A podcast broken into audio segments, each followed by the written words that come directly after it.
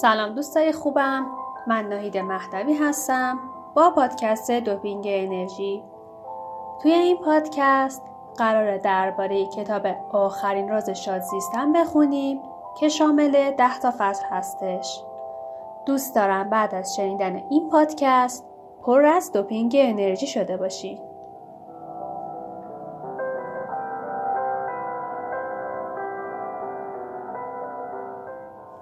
فصل هشتم اصولا هر کسی می‌تونه دنیا رو از دو تا زاویه مختلف نگاه کنه. اولین نگاه دنیای کثیفی داریم. دومین نگاه دنیا به همین صورت هم زیباست. ما برای یافتن عیب ها و کاستی های دیگرون انرژی فراوانی رو صرف می‌کنیم. مسررانه و در کمال عصبانیت تلاشمون رو می‌کنیم که ثابت کنیم آدم ها متقلب، پرخور، تنبل، ولخرج و دزدن. نتیجه این تلاش ها و انتقاد هامون چیه؟ هیچی. جزی که زندگی خود ما از شادی و نشاد توهی میشه. می‌تونیم به گرسنه‌های کلکته استناد کنیم و بگیم که دنیا رو به ویرانیه. اما این می‌تونه بهونه باشه برای شانه خالی کردن از زیر بار مسئولیت زندگی؟ اگه شما هندی یا ساکن کلکته یا در حال کمک به گرسنه ها باشید شاید جمله بالا بتونه براتون مفهوم پیدا کنه. اما در غیر این صورت قضاوت درباره شرایطی که از این فاصله اطلاع چندانی درباره اون نداریم به هیچ کس کمکی نمی‌کنه. البته اگه قصد کمک داشته باشید موضوع کاملا فرق می‌کنه. اما از این تلاش بیوقفه برای اثبات بد بودن دنیا راه به جایی نمی‌بریم. راه دوم اینه که دنیا رو به همین صورتی که هست بپذیریم. شاید بپرسید چه دلیل و مدرکی برای خوب بودن دنیا داری؟ دلیل و مدرک لازم نیست. دنیا همینی که هست. ماه گرد زمین میچرخه. زمین گرد خورشید. گلای روز شکوفه می‌کنن و پرنده ها آواز می‌خونن. آدما ازدواج می‌کنن و گاهی از هم جدا میشن. همسایه ها جنگ و دعوا راه میندازن و همه اینا بخشی از برنامه بزرگ هستیه. اینکه بگیم مردم نباید مریض بشن، نباید دروغ بگن، مثل اینه که بگیم این خورشید لعنتی چرا اینقدر بزرگه؟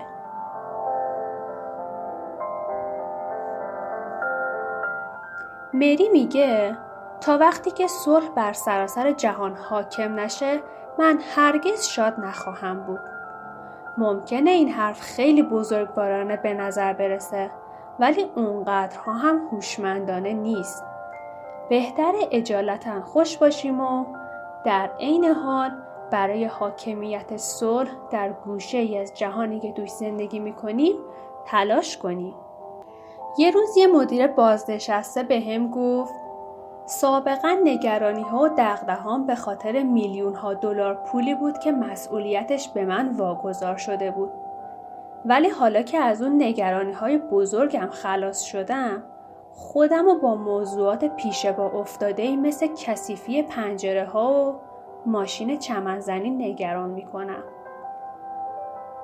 درسته ما دنبال بهونه‌ای برای نگران شدن میگردیم. فرض کنید که یه سفر هوایی دوازده ساعته رو در پیش رو داریم.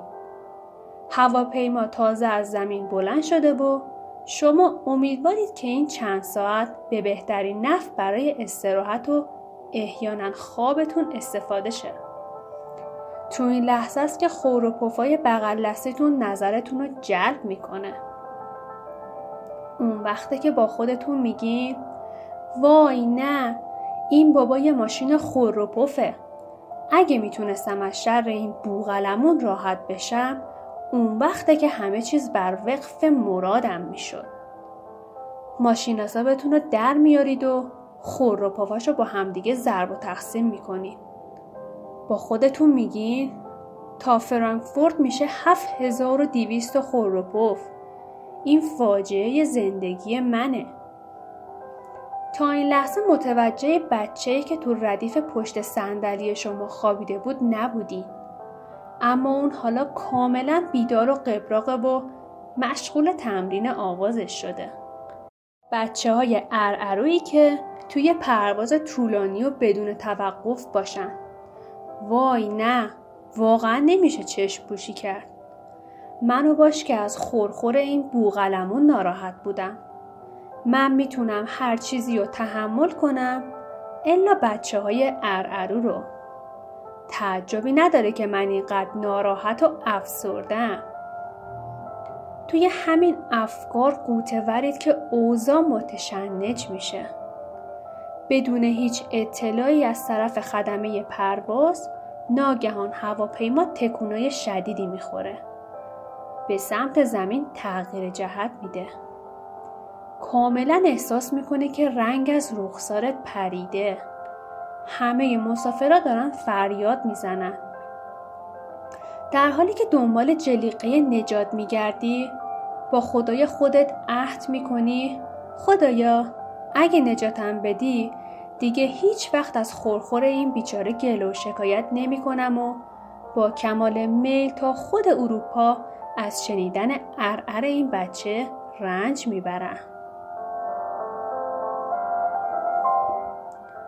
خلبان بار دیگه کنترل هواپیما رو به دستش میاره. به ارتفاع اولیش برمیگرده و به خاطر این اختلال پیش بینی نشده عذرخواهی می‌کنه. حالا دیگه گریه بچه توقف کرده و همسایه خورخورو هم به خواب رفته. شما در کمال آرامش به جدول حل کردنتون می‌رسید. حدس بزنید که حالا چی میشه؟ دوباره خورخورای اون بوغلمونه که شروع میشه. با خودتون میگین وای اگه می‌تونستم از شر این بوغلمون خلاص شم اون وقته که همه چیز بر وقف مرادم میشه. این رسم زندگیه. ما برای نگرانی های خودمون سلسله مراتبی داریم. وقتی پامون شکسته باشه دیگه به سردردامون اهمیتی نمیدیم. خور و پافای همسرمون ممکنه ما رو عصبی کنه. اما اگه اتاق خوابمون آتیش گرفته باشه دیگه کیه که به خور و پفش فکر بکنه؟ خب حالا ببینیم که چجوری می‌تونیم از حساسیت های خودمون کاهش بدیم.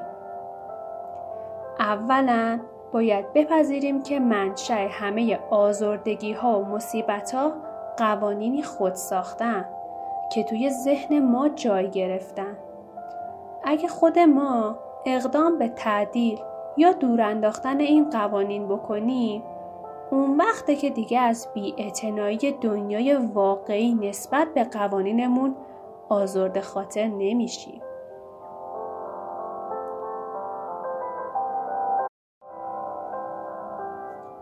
ما می‌تونیم این تصمیم هوشیارانه رو اتخاذ کنیم. هیچ کس نمی‌تونه روز منو خراب کنه.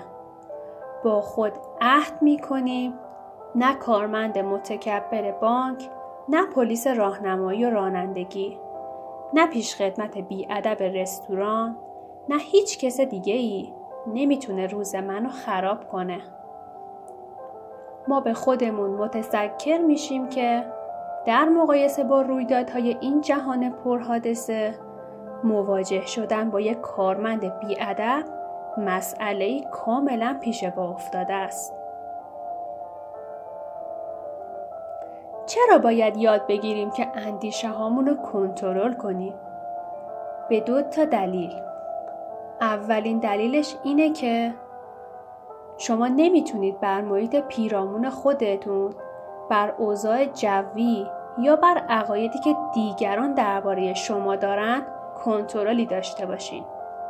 مهمترین و تنها چیزی که می‌تونید بر اون تسلط کامل داشته باشین افکار و اندیشه های خودتونه. دومین دلیل اینه که آنچه که مایه خوشبختی و شادی انسان میشه درون اوست و نه عوامل بیرونی. من میگم اگه فلان چیزو داشتم می‌تونستم خوشبخت باشم. اما اشتباهه. حتی اگه فلان چیزو هم به دست بیاریم هنوز 24 ساعت نگذشته حسرت چیز دیگه در وجودمون پیدا میشه. چرا باید به دنبال صلح و آرامش باشیم؟ اکثر آدما قبول دارن که در زندگی به دنبال عشق و محبت بیشتری هستند. اما جستجوی آرامش خیال رو زیر سوال می‌برن. راستی چرا باید به دنبال این آرامش باشیم؟ زیرا عشق و آرامش خیال عناصری جدا نشدنی هستند. عشق یک احساس یا عاطفه نیست. عشق مالکیت بر دیگری نیست. عشق پذیرفتن بدون قضاوت و بدون داوریه. اگر به دنبال عشق بگردید آرامش رو هم پیدا می کنید و اگر در جستجوی آرامش باشید به عشق می رسید. معنای آرامش خوردن والیوم نیستش. آرامش یعنی توازن.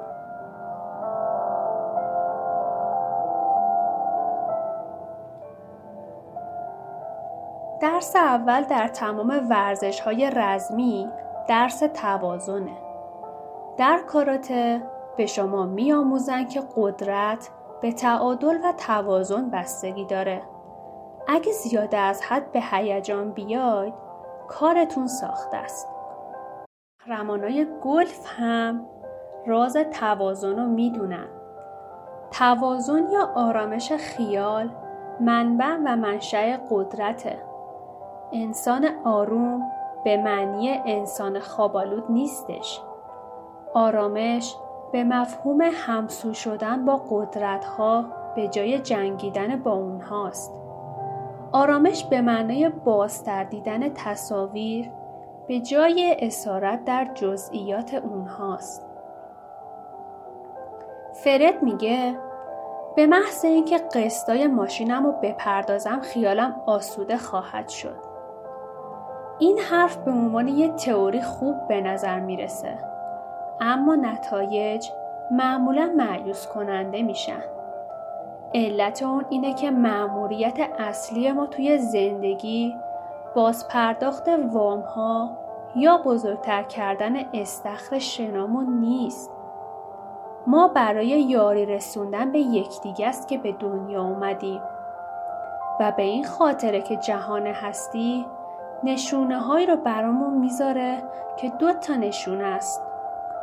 اولین نشونه اینه که شادترین لحظات زندگی برای هر انسانی لحظات یاری رسوندن به هم نوعانشه.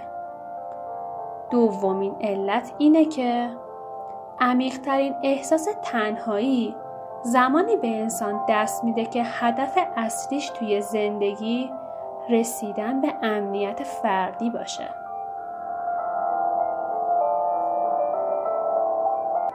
اگه شما هم جزو اون دسته از افرادی هستین که توی زندگیتون به دنبال امنیت مطلقی سیاره رو اشتباه اومدی. فرد میگه اگه می‌تونستم خونه کوچیکی رو در حومه شهر دست و پا کنم پول مختصری هم برای دوران بازنشستگیم کنار بذارم احساس امنیت می‌کردم. نه فرد تنها امنیت واقعی از درون تو ریشه می‌گیره و خارج از محدوده وجودی تو امنیت تنها یک افسانه است. بزرگترین بانک ها ورشکسته میشن. بزرگترین شرکت ها با همه تشکیلاتشون ناپدید میشن. هواپیماهای قول پیکر سقوط می‌کنن. امنیت و درون خودت جستجو کن. اما چجوری میشه که با بیاعتباری دنیا کنار بیایم؟ راهش اینه که اونو قبول کن و ازش لذت ببر بخش دوم این روش رو امتحان کنید هر وقت که کارتون به بحث و مشاجره می‌کشه و هرگاه که با همسر و رئیس و خیشاوندانتون مشکل پیدا می‌کنید کنار بکشید و با خودتون خلوت کنید آرامش خودتون رو باز یابید و اون وقت سعی کنید که اونا رو با تمام خصوصیاتشون بپذیرید. به هر طریقی که می‌تونید در تجسم خودتون عشق و محبت خودتون رو نصارشون کنید. حتی اگه این روش کمی امروزی و ابتدایی به نظر برسه اما باز امتحانش کنید. سعی نکنید با منطق و استدلال درکش کنید. فقط به کارش بندازید. خیلیا همین کارو می‌کنن و نتایج خارق‌العاده می‌گیرن. شاید شما هم از ثمراتش شگفت زده بشید.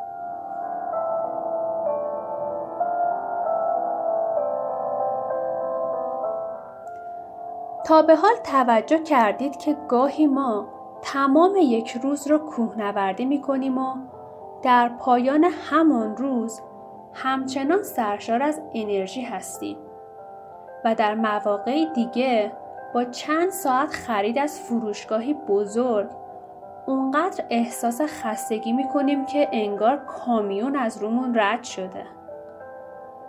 تمام اشیای پیرامون ما ارتعاشی مخصوص به خودشونو دارن و ما این ارتعاش رو جذب می‌کنیم. باغها و جنگلا دارای ارتعاشی شفا بخشن. اونا انرژیای از دست رفته ما رو جایگزین می‌کنن. فروشگاه های بزرگ و پارکینگ هم ارتعاش های متفاوتی دارن. اونا انرژی های ما رو میمکن. ارتعاشات کلیساها هم مثل ارتعاش های رستوران های کثیف و میزای پلاستیکی هر کدوم ارتعاش های متفاوتی دارن که می‌تونن هم به ما انرژی بدن یا هم انرژی های ما رو تخلیه کنن.